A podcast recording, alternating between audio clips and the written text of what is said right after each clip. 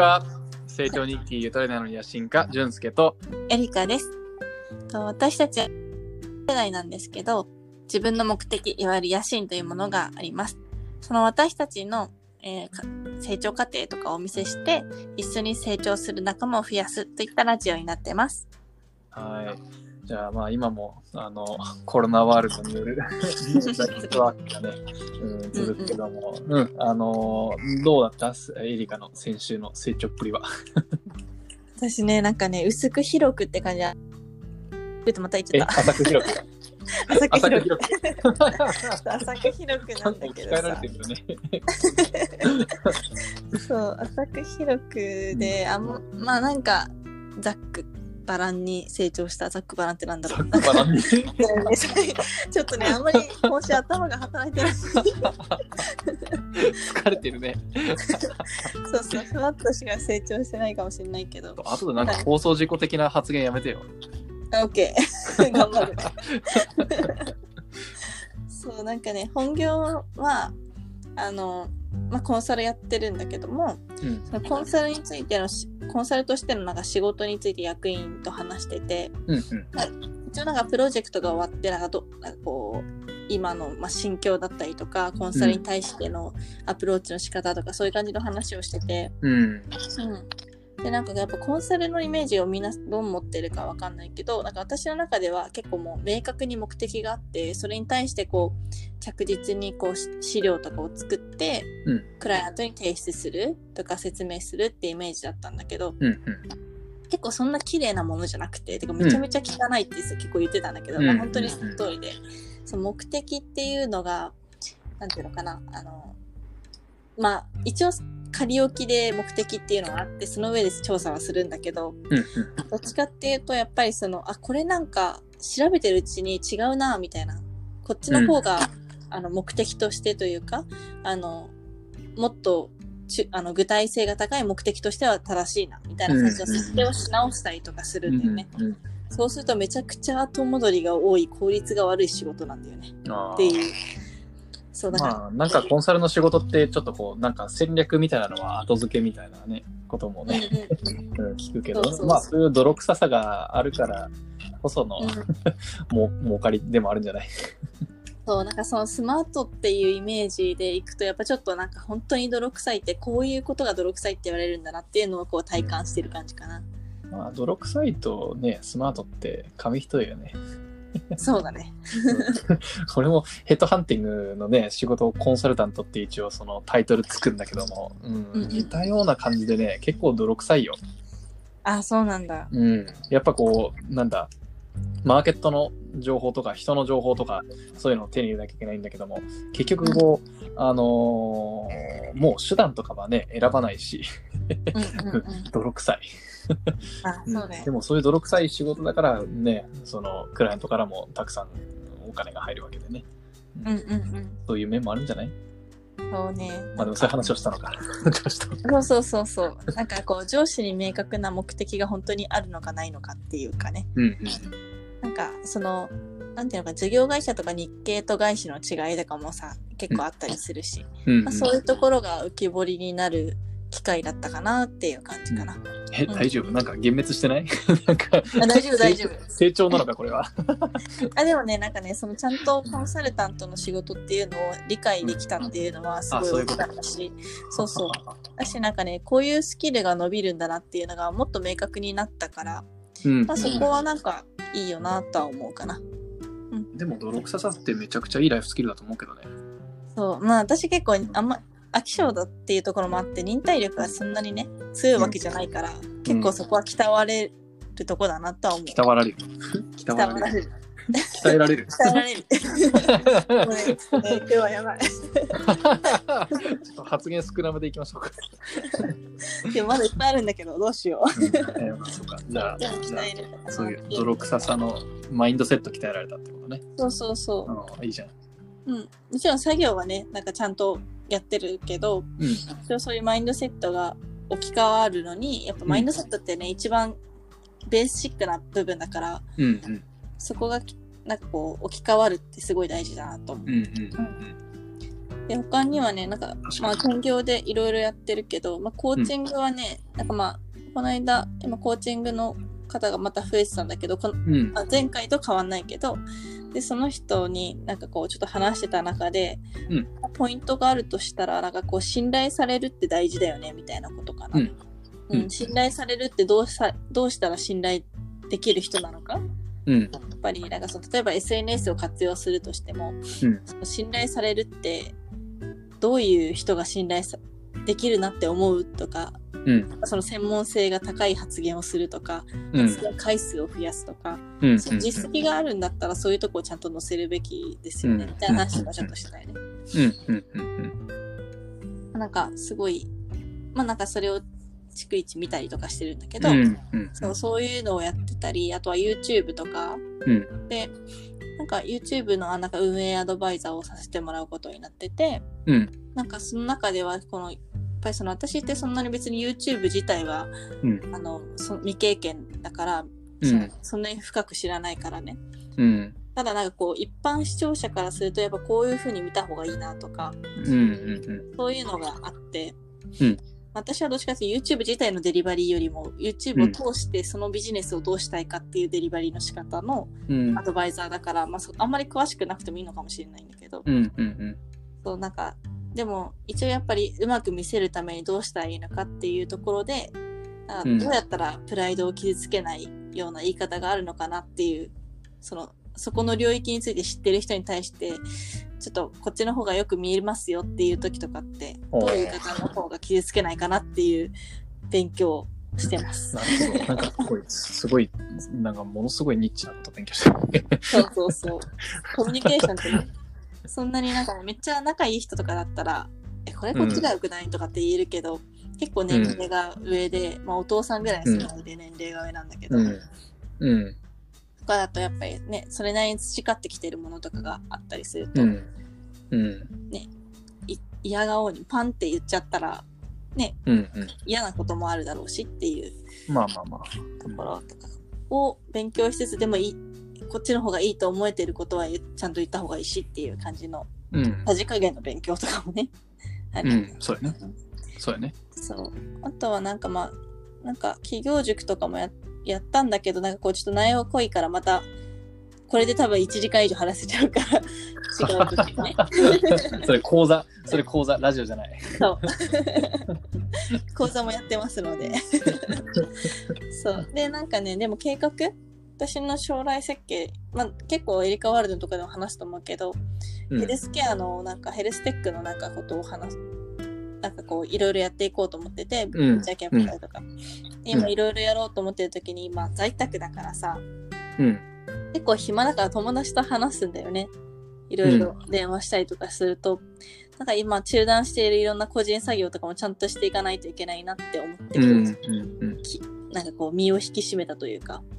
感じだったり、あとはなんかもう本当にザ・プライベートだけど、まあなんか本当にその在宅をしてると暇だったり、暇っていうと変だけど、まあ、開け、開く時間っていうのが、まあ通勤時間とかもね、かかんないか。ら、まあ、うん。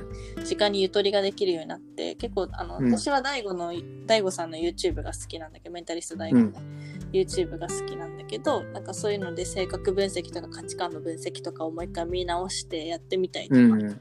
うん。したらなんか、その中で分かったのがね、なんか自分のしたいように生きるのが本当に私すごい好きなんだな、みたいな感じとか。ああ。うん。そうそう、なんか、まあ、でも大事よ。そううん結構ほら、他人に尽くしてあげるっていうのが好きな人もいるんだけど、うん。私多分ほとんどそういう感じじゃなくて、したいように生きたいみたいな。あそうしたい中に一応世界に対する貢献って入ってるから、一応まあそこはあるんだけど、うん。ただなんか本当に私がしたいと思う、もう正しいしたいんだみたいなことがすごい大事なんだなっていう価値うん。観がうん。して。うん。うん。そこは俺も似てるかもしれないな。うんうん。そう。うんお互いわがままなんだろうね。ね。っていうなんかね、浅い、浅いような深いような感じで広くやった。うん。まあ、なんか結構あったね。結構あった。そううん。俊介はどんな感じ？俺はね、うーん、突筆事項なしって感じだね。うん。まあだから、ちょっとね、今発信活動とかちょっとクリエイティブな活動が、うーん、ちょっと進んでないんだよね、正直。もうちょっと怠けちゃってるわ。うん うん。あの、なんか、あの、ララジオじゃない、えっと、飲食の、ううんん、あの、ことも、ちょっとミーティングをしたんだけども、ちょっと一旦保留って感じになっちゃったから、そこもうん今することがなくて、うんでコロナ今でコロナで。あ、そっかそっか。うん。そう。だから、えっ、と、ちょっと一旦様子見って感じなんよね。ううん。多分、あの、ゴールデンウィーク明けにまたちょっと動き出すけども、そこは。うんうんうんでも、ゴールデンウィーク明けに、その、独立？だから、うん、そこまで、ちょうど4週間切ったって感じだから、もうカウントダウンモード。ああ、なるほどね。うん。うん。だから、そんな感じ。突筆事項なし。うん。なんかスキップしてもらってもいい。なんかさ、あのコロナ明けって言ったら変だけど、コロナが終わ,、うん終わるかわかんないけど、うん。明けてからやっぱスタートダッシュが切れる人って今この時間ってすっごい大事にしてるから、めちゃいやく本当にちゃそうなんだよね動いてるらしいね。うん、いや、本当にそう。ううんん、だからね、俺もね、動いてないわけじゃないんだけども、うんその、結局まだ会社に言うまでは、その会社の仕事をしなきゃいけないっていう、うんちょっとね、罪悪感に引っ張られてる感じがあってね、うんうんうん。そこが若干もうストレスなんよね。うん、うんただの言い訳だわ。うん、でもね、自分が好きなことをね、ちょこっとでもね、時間としてできたら、多少はテンション上がるからね。うん、そう。うんでもまあ、もう別にこのタイムラインって、もうコロナとか関係なしにもともと決めてたことなんだよね。うんそれで、そこにこうコロナが覆いかぶさってきたっていう、この、このね、あの、すごい状況なんだけども、もともとその6月末で、その退職っていうことで、決めてたことなんだけども、うんうんいタイミングで来たっていう。なるほどね。確かに。本当は退職の前に、あの、ね、あの、バーも立ち上げてみたいなふうに考えてたんだけども、ちょっとけ、ちょっと計画狂ったけど、タイムラインはもう変えない。うん。まあね、変えてもしょうがないから。そうだねうん。やるって決めたし。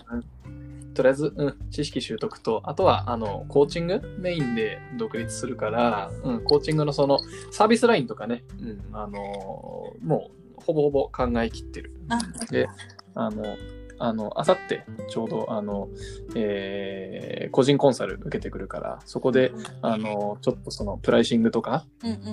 うん、あの、サービスラインとか、その辺のことも、うん、ちょっとプロのコーチとしてどうやってやっていくのかっていうところもちょっとあのコンサルしてもらう予定。なるほど、なるほど。ちょっと5万円払って、個人コーチ。ちょっと、うん前にやってもらった人なんだよね。うんうんうん。ちょっと楽しみにしてる、その結果。で、その翌日、翌日ちょっとプロに写真撮影してもらって、いいな、私も撮影してもらえる。うんえ、うん、あの、個人、個人サイト作るからさ、うんうんうん。あの、Wix で、Wix で作るから、そう。あ、ウィックスなんだね。うん、Wix で作る。うん、あの、ワードプレス、ちょっと難しいんだよね。Wix の方が使いやすい。俺、Wix でさ、ウェブサイト何個か作ったことあるんだけど、一番作りやすくて、うんそうだね。、今回はもう作りやすさ重視でやりたいから。確かにね。ウィックスはね、作りやすい。そう、もうワードプレスはブログでやってるから、まあブログで個人サイトにもつなげるし、その辺のね、連携はもちろんさせていくから、うん、させていくけど、とりあえずコーチング用の個人サイトはもう Wix でいいや、みたいな。うんうん。別にそんな、あのーなんだ、そこで、そこにブログたあの作るわけじゃないし、うんうんうん。写真ドーンっていう感じだったら、Wix の方が多分向いてるかなっていう。気がしてる。うんうん。動か、あの、いじりやすいんだよね、Wix って。うんもうドラッグアンドドロップで全部できるから。知ってる知ってる。うちもやってたうん昔。うん。うん。そう。だから、ねだから、そ、そ、それ、それが今週末みたいな。い今のはね、視聴者向けにだよね。ごめん、知ってる そうだね。普通に会話しちゃったよ。いやいや。うん。でも、あの、うそうそうそう。うん。あの、まあ、だからちょっとね、今はちょっと成長がスローなんだけども、着々と、まあ、準備は進んでるって感じかな。うんうんうん。いいね。うん。前進はしてる。成長したかって言われると微妙っていうか、そうそういう感じ。うんうんうん。うん。って感じかな。うん。俺からは以上だ。はい。うん。はい。じゃあ、今日の本題いきましょうか。はーい。じゃあ、今週のタイトルは何でしょ20代で転職はするべき？う、うん、この、この問いな。20代でってやつね。で俺はちなみに28なんだけども、エリカは今おいくつ？今や26女性に言わ女性に言わせるとどうなんだって話。大丈夫。うん26です。ゆとり世代の20代ですけども、うんと、エリカはもうそれこそ3ヶ月前だっけ ?3 ヶ月前にそうだね。今の会社に入ったの転職、4ヶ月前かな初転職だよね。うんうんそう、初転職で4ヶ月前かな。今うん2社目なんだけどね。うんうんうんうん。それで、どう？その転職経験者的に。うん。うん20代で。後悔はない？あ今回はないね。全くないね。うんっていうのも、まあなんかこれ聞いてる、ちょっと聞かれたらあれなんだけど、まあもともとその、計画的に転職をしてるタイプなんだよ、私はう。んうんうんうん。で、なんかね、その、私がやりたいことってもうずっと前から言ってるけど、そのヘルステックのベンチャーキャピタルをやりたいっていうのがあって、うん。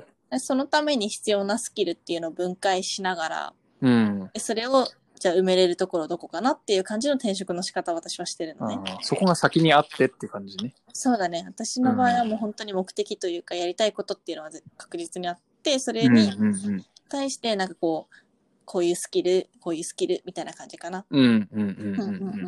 私はそのスキルの分解の時に人って三軸とかも持ってるといいよって言われてて。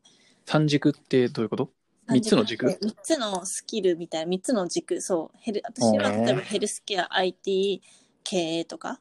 そそれはなんか、いわゆるなんかこう3つ掛け合わせると希少価値が高くなるみたいああ、な1個だけだともちろん。スキルの掛け算ってことね。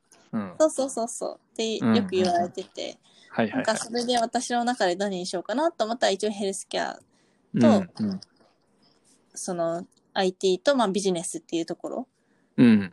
であもちろん変わる可能性もあるけど、うんうんまあ、一応そこを今軸として強化しようとしてるところうなんんだよ。うんうんうん。で結局その中でその20代に転職すべきっていうタイトルに沿った質問の回答としては、うんするもしないも正解、もう身も蓋もないんだけどうん。人によるんだよね本当にまあ正直。人によるってとこだよね。うん。そう うん。なんか、さっき言ったみたいに私みたいに将来から逆算して転職するっていうのもある。もう OK だと思うし、うん。生命の危機があるから転職も OK だと思うね。うんうんうんそうやっぱさ、その、いわゆるそのブラック企業、うん。まあ、って言われてる企業、まあ、ブラックってどこまでがブラックの話かはちょっと微妙なんだけど、うん。なんか、なんだろう、例えばパワハラとかセクハラとかで、なんかこう、うん生命が脅かされるんじゃないかとか、うんうんなんかこう、なんだろう、あまりにも労働時間が長いとか、うん。うんうん人が少なすぎて負荷なんか負荷がかかりすぎてるとか、うん。それでもう本当に寝る時間がなくてみたいな。それでやっていけるんだったらいいと思うんだけど、うん。それで本当に体調を崩しますみたいな、うん。精神的にもう持ちませんみたいなまあ、まあ。これさ、この質問あれだよね。その、なんか一般論としてというか、こう、普遍的な、こう、イエス、ノーで考えちゃいけないと思うんだよね。なんか、さっきもなんかちらっと話してたけどさ、その、なんか周りが転職してるからとか、うんうん。今の時代は転職して当たり前だからとか、うんうん。なんかこう世間、世間がこうしてるから自分も、うん、その転職するのがイエス、正解なんじゃないかみたいな考え方する人がね、すごく多い気がするんだけど。そうだね。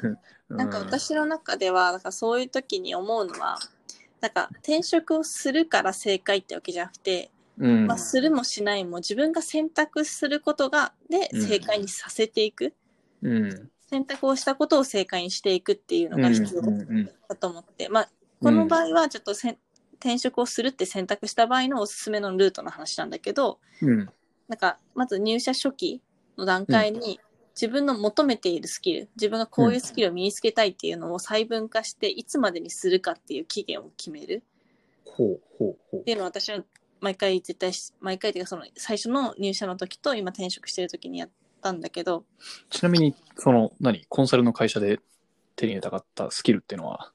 あ、でもね、転職する前とした後って変わるから、うんあの、できると思ってたことができなかったりするわけよね。あはいはい。うん意外となんかこう予想外にできないなみたいな時とかもあるんだけど、うん。だから転職した後がいいと思うんだけど、うん。で、今だったら、まあな何個かいっぱいあるけど、まあうん一つはやっぱロジカルシンキングな考え方だよね。うん。うんでロジックの組み立て方って確実に学べるし、うん。その、まあ、もともと別にないわけじゃないんだけど、うん。うん。ビジネスとしてのロジックの組みかけ、組み方とか、うんまあ、そういうものを、例えば、もう、そうだね、入社して半年以内、ちょっと今コロナで場合変わったけど、例えばうん2プロジェクト以内にそれをクリアするとか、うん。うん。うん。そういう感じの期こ限。んなすぐ身につく？うーん、身につけれるような勉強法を学んだりとかかな。まあ、でも基礎だけでも身につけられればよしとする感じ？そうそうそう。そうだね。あ正直、そのロジカルシン前の会社とかだったらそう、そういうなんかこう、ぼやっとした捉え方ではなかったんだけど、ーうん今どっちかというとね、ぼやっとしたものしかみ、ちょっと今の中で明確じゃないから、うん。ううんん。なんかこの、このスキルというか資格みたいなものとか、うん。こういう手に職的なたところじゃないんだよね。やっぱ私の中でコンサルってそういうところじゃないと思ってて、うん。あの、なんていうの、組み立て方とか、そういうなんかこう考え方うん。とか、何かを、なんかクリエイティブな何かをするっていうわけじゃないじゃない？うん。うん。どちらかというと、今あるものをどうやってこう、組み合わせて、まあ、くそれがクリエイティブと言えばいい、クリエイティブだけど、うん。今あるものをまあ調査とかして、うん。こう、相手が求めるものにうん。合致するような回答を出すかっていうことだと思うんだけど、うん。うん。そうなった時ってどちらかというとこう手を動かすっていうよりも頭を働かさせて組み立てるわけで、うん。そういうスキルが身につけれるかなっていう感じ？そのうちの一つがロジカルシンキングかな。うん。うん。うん。うん。で、まあそれに対して、まあその次のところなんだけど、入社初期にそういう細分化とか期限をつけてみる。で、その後がやっぱどんなことでもスキルに結びつけられるような締めけ方をする。ほうほうほう。うん。なんかこう、例えばなんだろうな。え、このふ、こういうスライドとかをどうやったら作ったらいいんだろうなとか考えれるようにするとか、ななんかも、し、これ難しいなと思ったら、なんかいろんな周りにね、先輩っているわけだから、そういう人に聞いてみるとか、うん。うん、本を読んでみるとか、なんか何でもいいんだけど、うんなんかスキルに結びつけられるような仕向け方、うんもしなんかこの仕事をちょっとスキルに身につけられないなとか思ったら、うん自分でそういう仕事を取ってくるとか、うん。うん。そんな感じだね。で、うん。ここがね、最後はすごい大事なんだけど、達成できそうとかできる、できたとかなっても、うん結構ね、もう嫌だからって言って転職をすぐしようとする人がいるんだけど、辞める前に転職はしない方がいい、正直。ん？辞める前に転職はしない方がいい？ん？辞める前に転職、あ反対だ。辞め、辞めた後に転職をしない方がいい。うん。あから、え？待って待って転職、転職先が決まる前に辞めない方がいいってことじゃなくて？そうそうそう。あ、そう、そういう、あの、退職をしてから探すんじゃなくてってことだよそうね。そうそう。はい在籍中うにん、在籍中に転職先を探す？あ、なんか、反対のこと言ったかな。そう、うん。なんか、なんかね、すごいこんがらがってた。まだその会社にいるうちに転職うん。先を見つけておくうんっていうのが大事で、意外とねそうね、それ基礎ね。うん。そう意外と本当になんかもうやりたくないとかで、うん。辞めた後に探しちゃったりする人がいるんだけど、うん。うん。うん。まあ絶対ダメとまでは言わないけど、ただその見え方として相手のさ、うん見え方うん。でさ、なんか辞めさせられたのか、辞めたのかって正直わかんないじゃない、うん。うん。うん。うん。だから、いや、逃げのて、逃げの転職ってね、うまくいかないのよね。ね、そうだからね、辞めさせられたと思われない方が得だから、うん。うん。うん、っていうのはある。で、うん私の中で結論として言いたいのは、うん。結局自分がどうしたいのかを選択して、自分の選択に責任持ってほしいなって思ってて、うん。うん。うん。なんかする転職するもしないも選択だし、誰かに合わせる、例えば友達とか、うんまあ、うん。そういう環境、うん。こう転職する雰囲気だし、みたいな、世の中のっていう雰囲気に身を任せるって言ったのも自分の選択だから、うん。うん。ううんん。それは全部に責任を自分で持つことだと思うん。うん。うんう。か。な私の思いは。確かにな、その結論はね、すごく響響くというか、そこは大賛成かな。うんうん、やっぱり、ちょっとこう、うん、やっぱ転職ってすごい、まあ、やっぱりあの、特に初めての人っていうのは、うん怖い、怖い感覚っていうのはあると思うんだよね。やっぱ変化って怖いし、特に数年間、新卒の時からずっと勤めた会社とかだと、やっぱりその世界しか知らないから、うん、やっぱその、うん、変化に、変化がね、怖いからね、うんうん。うん、なんか人の意見とか、やっぱり周りの情報とか、すごいたくさん取り入れて、いろいろこう加味して、こう、ゆっくりね、決断したいっていうね、あの人が、あの、多いんだけども、最終的にやっぱり自分のその決断に自分で責任を持たない人がね、多い気がするのよね。うんうんうん。うん、そこはエリカが言った通りで、さっきも俺が言った通りで、なんかこう、いや、友達がした方がいいんじゃないって言ったからとか、うんいや、今時こう世間で、うん、こうした方がいいからって、なんか聞いたからとか、なんかね、そういうこう、他人任せで、うんうん。自分の責任じゃない。だから、うん、失敗したら、こう、ね、あの、周りのせいとか、エージェントのせいにできたりするし、成功すれば、はい、まあ、とりあえずよし、みたいなね、うん、そういう転職の捉え方はしちゃいけないよねっていう。うんそうだね。うんもうとりあえず自分自己責任なら何でもいいと思うんだよね。でも、あの、成功させるんだったらやっぱり強気の転職の方がいいよね。うんうんうん。なんかこう、嫌で嫌でなんかこう、しょうがなくて、こう、ふにゃーってこう、逃げるような感じで、うん、うん転職しちゃうと、結局その、うん、自分がこう、何が本当に欲しいのかっていう、こう、気持ちを整理する時間も、心の余裕もできないし、うん、内定先決まったと、決まったところも、その内定先こう選ぶようなレバレッジも生まれてこないしね。うんううんんあの、うん、基本的に逃げはあんまりいいことないから、強気の転職をした方がいいよね。うんううんん。まあ、ちょっと転職エージェント的に、うん。こう、強気の、こう、転職って言ったら、こう、うん、まあ、自分がこう、自分の給料以上の働きをしてる人とかだと、うんうんうん。うん、自分のこう、あの、市場価値と合わせられるから、その時にこう、ね、転職市場に出ると、給料上がったりするから、うん。そういう強気の、うん、あの、転職っていうのもありだと思うし、まあそこはね、自分のし、自分の価値をね、こう、あの、的確に 見定められないといけないかったりするけどもね。うん。あとはこう、エリカの言ってたスキルとかじゃないけども、うん、自分の今の環境で、こう、得られない、こう、チャレンジとか挑戦とか経験とか、うん。そういうのを求めて、うんもっと挑戦できそうな、その環境、に移るっていう、そういうのも強気なね、うん。あの転職だと思うし、うん。まあだから、経験の幅とかね、人人脈の幅を広げるための転職とか、そういうこう、強気の転職、まあツールとして、あの、転職を捉えて、うん、あの、プラスに活用するのがいいよね。うん。うん、あのマイナスから逃げるんじゃなくて今の状況にこうもっと積み上げるような、うんうんうん。感覚のやっぱ転職してる人がやっぱりうまくいってるかなっていう感覚を受ける。うん、私もね価値の、うん。さっきなんかその俊介が言ってた価値を見つける、うん。市場価値っていう、うん。自分の市場価値って、うん。まあ、なんか最初どうやって見つけるのかってまあ難しいじゃない？その時にうん。私はそのいわゆるエージェント？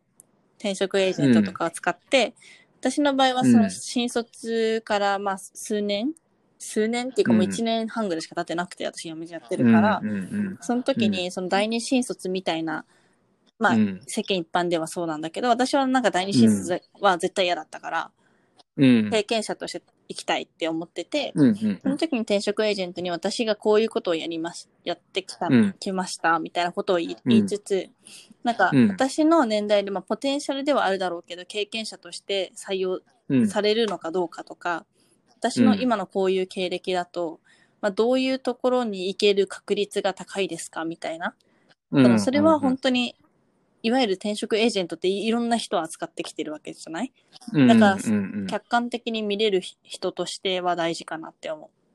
やっぱ自分でね、まあ、市場あのね、うん、確かにね、そのね、その考え方はね、あ間違いじゃないと思うんだけどね、100%正解でもないんだよね。そうだね。っていうのも、やっぱりエージェントのね、あの言うことを全部ね、真に受けちゃうと、結構大変な、ひどい目に遭うことあるから。うん、うん、というのも、その客観的にって言うんだけども、エージェントっていうのは結局ね、バイアスがあるんだよ。うん。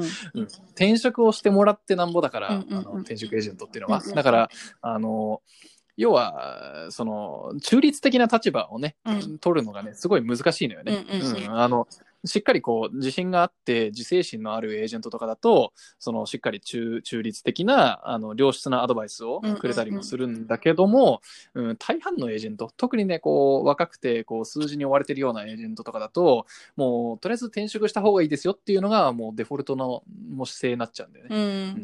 だから、あの、それで、こう、なんか自分の市場価値を求めてとか、これ転職すべきなの、すべきじゃないのみたいな、うんうんそういう、こう、うん、エージェントに意見を単純にやっぱり求めていっちゃうと、ううん、ん。あの、ひどい目見ることもある。そうね。なんか私が言った時も、なんかその転職するべきかするべきじゃないかっていうよりも、自分は大体どこら辺のポジションにあると思われますか、参考程度に教えてくださいぐらいの感覚だったかな。うん、うん。なんか自分の中で、でもやっぱりその世界的な雰囲気だとか、で、うんなんかこう、私はずっと AI 解析世界的なそう、AI 解析私やってたからね、前、新規事業で AI 解析とかやってたから、うん、その AI 解析のさ、こうなんていうの、し市場価値っていうか、が結構高まってる時だったし、うん。っていうのもあって、あ、このスキルだったらまあ高まってるだろうなとか、まああるじゃない、うんそのうん流行り廃りみたいなものもあるわけじゃない、うん、そう、そういうものとかも相まってどのぐらいのところに行けるだろうなとか、うん、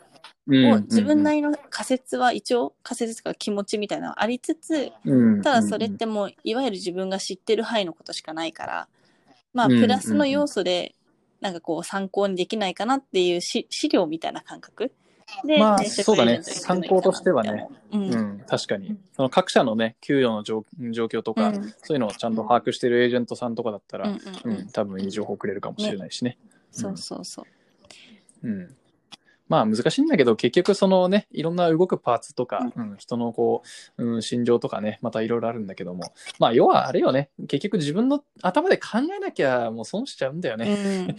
うん うん、本当にそれだと思う。自分の人生だからね。そうなんだよね。自分でこう考えないで、こう、なんだろうな、判断、うん、決断をやっぱり他人に委任委任しちゃう、うんうんなんかこう、うん、もしくはなんかこう、流されて、こう、決断する？うんうん、それがね、やっぱり一番、こう、なんかちょっと、えーやっぱ残念な 人のパターンかな。うん。うん。これはでも20代に限った話じゃないんだけどね。うん。でも、20代のうちからこう、その、しっかり目的持って、ううん自分でこう、うん、入った後に、こう、辛かろうが、ね、楽しかろうが、うん、やっぱこう、いや、これは後悔ないって責任持てる人っていうのは、うん、プラスよね。それがもう本当に正解ようん、うね。ん、うん。確かに。まあ、だから、すべきは、うん、すべきかどうかっていう結論は、うん、まあ、イエスならイエス、ノーならノーって感じかな。うん、そうね。結論としてはなんか人や場場合によるけど、うん。選択したなら責任を持って行動す,、するというか、っていうことが大事だよっていうことがうちらが言えるうん。結論だよね。そうだね。うんうんうんいやでもメリカみたいになんかね、最初から得られるスキルとか考える人とかすごいな、それは。多分ね、あんまりいないと思う。すげえもん聞いたわ。すげえこと聞いたわ。俺偉そうなこと言ってるけど、俺マジで流されて言ってっからね。え、なんかそういうね、生き方もありだからね。ただ流されるな。ら、まあ流されてじゃない、流されてじゃないかな。ノリで、うんうん。うん。俺が完全にノリで言っちゃってるから。まあなんか目標達成、まあ。前も言ったけど、目標達成の仕方とかってやっぱ人それぞれだと思うから、うん。その、その場うん。のその場、適応的、適応がやっぱり強くやる人もいるだろうし、私みたいに計画的にやりたいっていうタイプ。まあ計画的とか言いながら私も結構ノリなとこあるから、うん。あれなんだけど、うん。っていうのもあるから、なんだろうね。そうだね。ただそれを、まあ転職っていうのもさ、なんか転職っていうと、なんかこう、それが、なんかその環境の変え方の、まあ王道の聞こえ方するけどうん、ね。うん。でもそれもまた、あの、やり方も一つじゃないからね。うん、うん。例えば、俺みたいに、そのね、同僚と独立するっていうのもまた、うん、転職ではないけども、うんうんその環境を変えるっていう意味では、あの、新しくその得られるチャレンジとか、ね、スキルとかそういう転職とね、共通する部分もあるし、うん。俺の証券時代のね、あれみたいなのも、ああいうわけのわからないのも、転職っていうか、環境を変えるみたいなね、そういうのもあるし、うん。まあ、だから、やり方はいろいろあるよね。まあちょっと企業の会とか独立はまた別のあれで話そう。うんあ、そうだね。うん。次回もまたちょっとね、被るとこあるよね。うん。OK。じゃあ、それぐらいかな、うん今今日の本題は。うんうんじゃあ、ワールド行きましょうか。じゃあ、エリカワールドからお願いします。なんか久しぶりにちゃんと発音聞いた気がする。え、俺前回、え、結構やってない？やってる、やってる？けど。聴者さんになんか必死の呼びかけ？じゃあ。今週のエリカワールドはね、お願いします。OK。えっと、まあなんか、エリカワールドってそもそもなんかっていうと、まあ世界中をハッピーにする、幸せにするっていうことを目的として、私がいろいろ奮闘したいという、幸せの走馬灯を見るために、世界中のをハッピーにするっていうことを考えている私の世界なんですけど、なんて世界。世界 ちょっと今ワールドがね、混ざっちゃっ。世界。そうで、なんかね、将来展望みたいな感じで、やっぱヘルステックの、まあ、さっき言ってるけど VC として一人前になるとか、あとなんかその資金繰りとして、やっぱその企業、友達とか、まあ仲いい人とか信頼を受ける人と起業してホールディングスにできないかなっていうふうに思ってますと。で、うんその中で、なんか私結構映画ともっと女優になりたいっていう夢が昔あって、全然今もなんか、なれることならって感じだけど、うんうん。やっその映画とかね、エンターテインメントとかそういうのやっぱ好きでうん。結構見るんだけど、うん。まあ結構今毎週映画を紹介してるんだけど、今週の映画はね、フォレストガンプっていうね、結構昔の、これなんか映画紹介のななんかあれになってない？そう。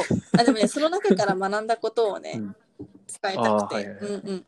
うん。でね、フォレストガンプ、いやその学んだこと、私結構ね、自分って何なのかっていうと、結構やっぱ成長するみたいなところが強くて、結構学び取りたいっていうのがすごい強いの。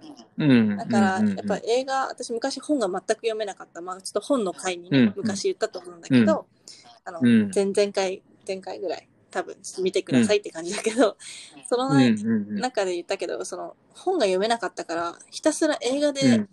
人の感情だとか、あの、学ぶっていうことをしてきたのね。うん。だから、それって、結構映画から学ぶこと多いんだけど、はいはいはいはいで今週の学びの映画は、フォレスト・ガンプっていう結構昔の映画なんだけど、はあはあはあまあなんかこう、いわゆるこう、ちょっとあのい、や、フォレストガンプめちゃくちゃいいよね。すごいいい映画で、うんなんか昔は見たん名作だけどね。、名作よ。そう。うんで、なんかこう、ちょっと知能指数というか、まあちょっとあの、うん。なんていうのかな、ち知能がちょっと劣っている？って言われる人が主人公なのね、男の人がね。うん。主人公なんだけど、まあいろいろな、あの、経験を通して、まあ結構ビッグになるんだけど、そのビッグってことをちゃんと、まあ理解しているというわけではなく、なんかこう幸せうんに、なんかこう、うん。なんていうのかな、友達だとか、そういうのに対して義理がたく、なんかいろいろこう、今を生きてたらビッグになっていってるみたいな感じうん。の話なんだけど、ううまあなんかその中で名言まあ、として、なんかその知能指数が、あ、ごめん、なんか 入っちゃった。うん。なんか知能指数がこう低い、低いから、なんかこう、あの、元が、元が良いから、本当に単純に、こう、なんかいいと思ったことをし続けてるだけって感じよね。あ、そうだね、そうだね。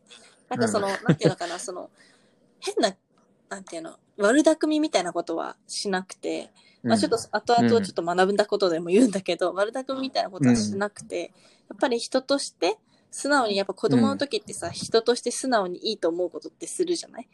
それを大人になってもしてるって感じなんだけど、うん、で、その中でちょっと名言として二つあって、人生はチョコレートの箱のようなものみたいな、開けてみないとわかんないみたいなのがあって、まあ、確か、にこういろいろなね何が起こるかわからないのが人生なわけで、まあ、うん。それをなんかいっぱい試してみるっていうのは大事だよねとか、あと運命があるのかただ風に流されてるのかその両方だと思うみたいな感じで、これって多分ちょっとさっきの俊介の話とも被るかもしれないんだけど私の場合は結構計画的に運命っていうのを逆に作り出したいタイプなんだけど、うん、そう。ん。で結構俊介ってこうその場のノリとかその自分がいいと思うものを直感で拾って生きてると思うんだけどそれって多分それが純介ワールドですから。ただ風に流されてるっていうところ多分それって両方ともうん。本人自体は持ってて、うんうん。だからそういうのが確かにそうだなって思って。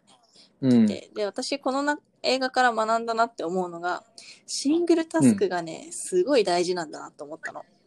ああ。そう。いやこの人ってやっぱりそのち知能的にそのマルチタスクができるような知能はしてなかったからシングルタスクに結果的になってるんだけど、でもこううん目の前のうんうんことですっごい集中力を発揮して、もう誰よりも早く、うんあの拳銃とかを組み立てたりするんだけど、ああ、確かにな。うん、確かにシング。ルタスクはやっぱすごいなって思って、ちょっと私マルチタスク気味だから、シングルタスクを鍛えなきゃって最近思ってるから、まあ、うちら二人とも。そうそうそう。そこはね、いいなと思ったのと、あと、うん。すごいね、これね、ちょっと私企業塾でも話す話すんだけど、もうすでうにん。自分の中に全て持ってるんだよって言われるのね。うん。うん。自分の可能性だとかスキルとか、な何でもい、何でもその自分にもう備わってると。それをいかにうんこう。あの引き出してあげるというか、それをベストを尽くして何かをするかっていうだけであって、もうすでに持ってるよっていううん。のをすごいこの人は思っこの人の中で考えられてて、うん。そのやっぱりその知能うんて、何かを頭がいいってそのスマートに考えれたりするってすごい好きだと思うんだけど、その人はそこがないわけよね。うん。なんだけど、やっぱり人としての心の優しさみたいなものだとか、そういうギフト、うん。この中ではギフトって言われてるけど、神からのギフトって言われてるけど、うん。そういう感じでこうもうすべて持ってる。を、それを尽くしたことによって、もうなんか、うん。なんていうの、仕事をしなくてもお金が入るぐらいのことになるわんけよね。そう。そうで、そのやっぱ、なんていうのかな、大切なかん、あのー人としてのセマインドセットというか、うん人に対して尽くすじゃないけど、あるから、その時考えずに動いてたりして、うん。一見、うんいや、それは損でしょって思うこと、大金、うん。大金はたいて、よく、なんかもう自分の友達の、なんていうの、家族を助けてあげるじゃないけど、うん。みたいな、一見損だなって思っても、それをすると、すごいもっと大きな成果が得られるじゃないけど。うん。うんまあ、。ちょっと今、損得っぽかったけど。いや、でもあれよね。その、なんていうか、ほ、本当のギブ精神っていうものうんの、うん。うんやり方が見、見、見えるよね。うん。その、見返りを求めずに、その、ギブをすると、結局返ってくるっていう。うんうんあれは、その、やっぱフォレスト・ガンプって、それをもう本当に体現する人物だねよ、ね。本当にそうだと思うん。何にも自分に別に見返りとか利益とか求めてるわけじゃなくて、自分でその、なんか本能的に正しいと思ったこと、うんうん、をひたすら、こう続けていくうちに、なんか億万長者になっちゃうみたいなね。あなんかネタバレなのかなこれ。うんまあでもね、うん本当にね、面白い。めちゃくちゃいい話ですそう。まあね、そういうのをちょっと体感できる物語だから、めうんぜひ、今、Amazon プライムで無料なので見てください。俺もブルーレイ持ってるわ。見たくなってくるね。って感じかな。うんうん。うん。で、じゃあ、純介ワールド、そのまま行こうか。純介ワールドは、うん、純介ワールドは何かというと、えっとね、エリカワールドとは若干対照的な、うん、僕のもう興味関心事言ってしまえば、ノリで、こう、今後やっていきたいことのうん世界だうん そんな感じ。うん。で、これはもともとちょっとその、こういうこと話そうって思ってたんだけども、フォレストガンプとちょっと、なんか、コントラストが強いかもしれない。今週、ちょこっと話そうと思ってたのが、えー、哲学はいはいについて。フォレストガンプって、そのね、あんまりこう考えずにやるっていうタイプの人なんだけども、哲学ってね、その、考える学問。うん、まあ要は物事のあり方とかね原理の学問なわけだけども、うん。今ちょっと若干なんか哲学がマイブームになりつつあって、うん先週かな、うん、ちょっとジョーダン・ピーターソンとかそういう話もあったんだけども、うん。あのジョーダンピンサ・ピーターソン経由でニーチェの名言を聞いてニーチェの本をちょっと注文したばっかりなのね、うんうんうん。今週ね。うん、でちょっと哲学はちょっと半年ぐらい前から興味があって、その、えー何かのビデオでね、あの、えービル・ゲイツが毎晩寝る前にあの読んでる本があるらしくて、その、えーストア派の,、うん、あの哲学者として有名な、あの、えーマルクス・アウレリウスっていう昔のローマ皇帝、聞いたことあるかな、テルマエロマエとかも出てる。そういうね、有名。ああ、そうだね。うん。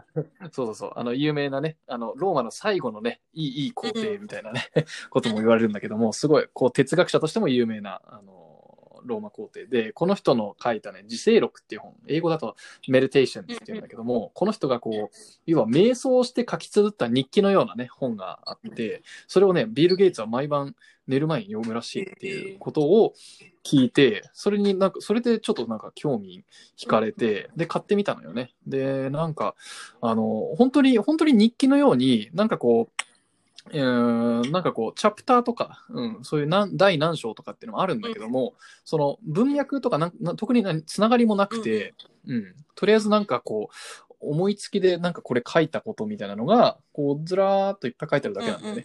うんうんうんうん。だから、ただ意味わからない部分もあるんだけども、うん、すごくね、シンプルでね、奥深いんだよね。うん。で、こう、なんかこう、当たり前なんだけども、言われるとなんかぐさっとくる内容がね、すごいたくさんあって、ちょっと哲学っていうのをちょっと半年ぐらい前から、特にそのステストア派哲学っていうのに、ちょっと興味惹かれて、うん、あの、今は毎晩読んでるんだよね。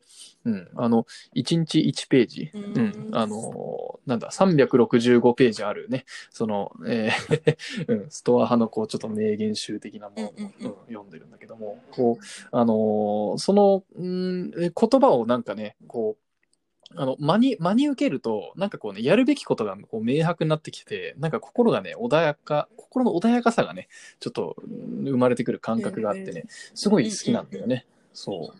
だから、今のところはちょっとギリシャ哲学とか、あの、ハマってるんだけども、うん、とりあえず、これからちょっと、あの、ニーチェにチャレンジしようかなって思ってる。うん。あの、さいきな、あの、とりあえずニーチェのね、うん、その英語の本を買ったんだけども、最初その前に、うん、とりあえずニーチェ入門の、うん、跳躍ニーチェの言葉っていうのを、うん、あの、買ってこれから読んでちょっとね、わかりやすいところから入らないとね、哲学って難しいよあ、ね。そうそうそう。うん、まあでもね、難しいってね、難しいって思うと難しいんだけどね、案外ね、言ってることはね、コモンセンスのようなね、感覚のものもね、うん結構あったりするのよね。うん。でも、こういう人たちの言うコモンセンスと世間の言うコモンセンスってちょっと違うんだよね。うん。そう。だから、あ、確かにこれ考えてみると合理的だなみたいなのは、なんか世間的には非合理的だった なるほど。うん、でシンプルで当たり前のことなんだけども、うん、ぐさっとくるもの、うん結構あったりして、うん、すごい好きなのよね、うん。で、これで何が言いたいのかというと、これ、やっぱ自分でも考える時間を大事にしたいなっていう、ね。ことで。うんだからちょっと、あの、その、瞑想しながらね、考える、あの、習慣っていうのも、うん、あの、今、今ちょっとね、2週間ぐらい おろそかになってるんだけども、うん、その、やっぱり瞑想の習慣もちょっと取り戻して、やっぱりしっかりこう考える時間を大事にして、将来自分の哲学っていうのも作っていきたいなっていうふうに、うん、思ってる。うん。で、まあ、そのね、自分の哲学を作る過程に、過程のためにちょっとこう、あのこれから名著を読み漁っていきたいなっていう。うん、そんな感じ。ありがとう。だからちょっとこれから哲学のことも、うん、いろいろ話したいなって感じ。え？あ、本当？まあ、勉強になるかどうかわからんけど、うん。まあ、でも、あの、そう、今のマイブームが哲学ですありがとうございます。う。純介ワールドは以上。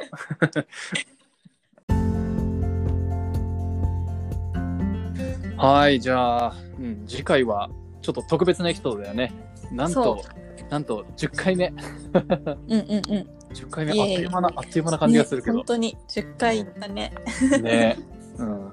で、10回目はちょっとまた特別なフォーマットを用意してるんだけども、タイトルは何でしょうか？はいタイトルは、時代は副業が当たり前？です。びっくりマーク、クエスチョンマーク。そして来週の新しいあれは？ゲスト出演イがあります初ゲスト。ゲストです。初ゲスト、うえー うん、あれよね、副業頑張ってるあの若い子がねそうちらみたいな。そうエリカと同い年？私の1個下なんじゃないかな多分。下か。あーうんうんまあでもほぼ同じよね。そう、あんま変わんない。まあ、ここら辺あんま変わんないよね。うん20代でなんか出ちゃってるけど。そうよね。同じゆとりなのに野心家っていうか感じだよね。うん 副業してて、これから独立しようかみたいな感じの。そんな感じの人をご紹介しながら、副業についてちょっといろいろ根掘り葉掘り聞いていこうと思ってます。さ3人でフリートークねフリートークしようと思って。って感じ。うん、なんかこう、なんだろうね、副業ができないなとか、こう、ちょっと一歩踏み出せないとか、うんまあ、ちょっと会社的に NG だからけどいつかしてみたいみたいな人とかにはちょっと聞いてほしいなって思う内容かな。うんうんうんうん。いや、確かにね。うん。その通りだね。うん。うじゃあ、ということで、ぜひ楽しみにしてください。うん。ぜひまた、はい。OK。じゃあ、また来週お願いします。はい。じゃあね、またね。はい。バイバイ。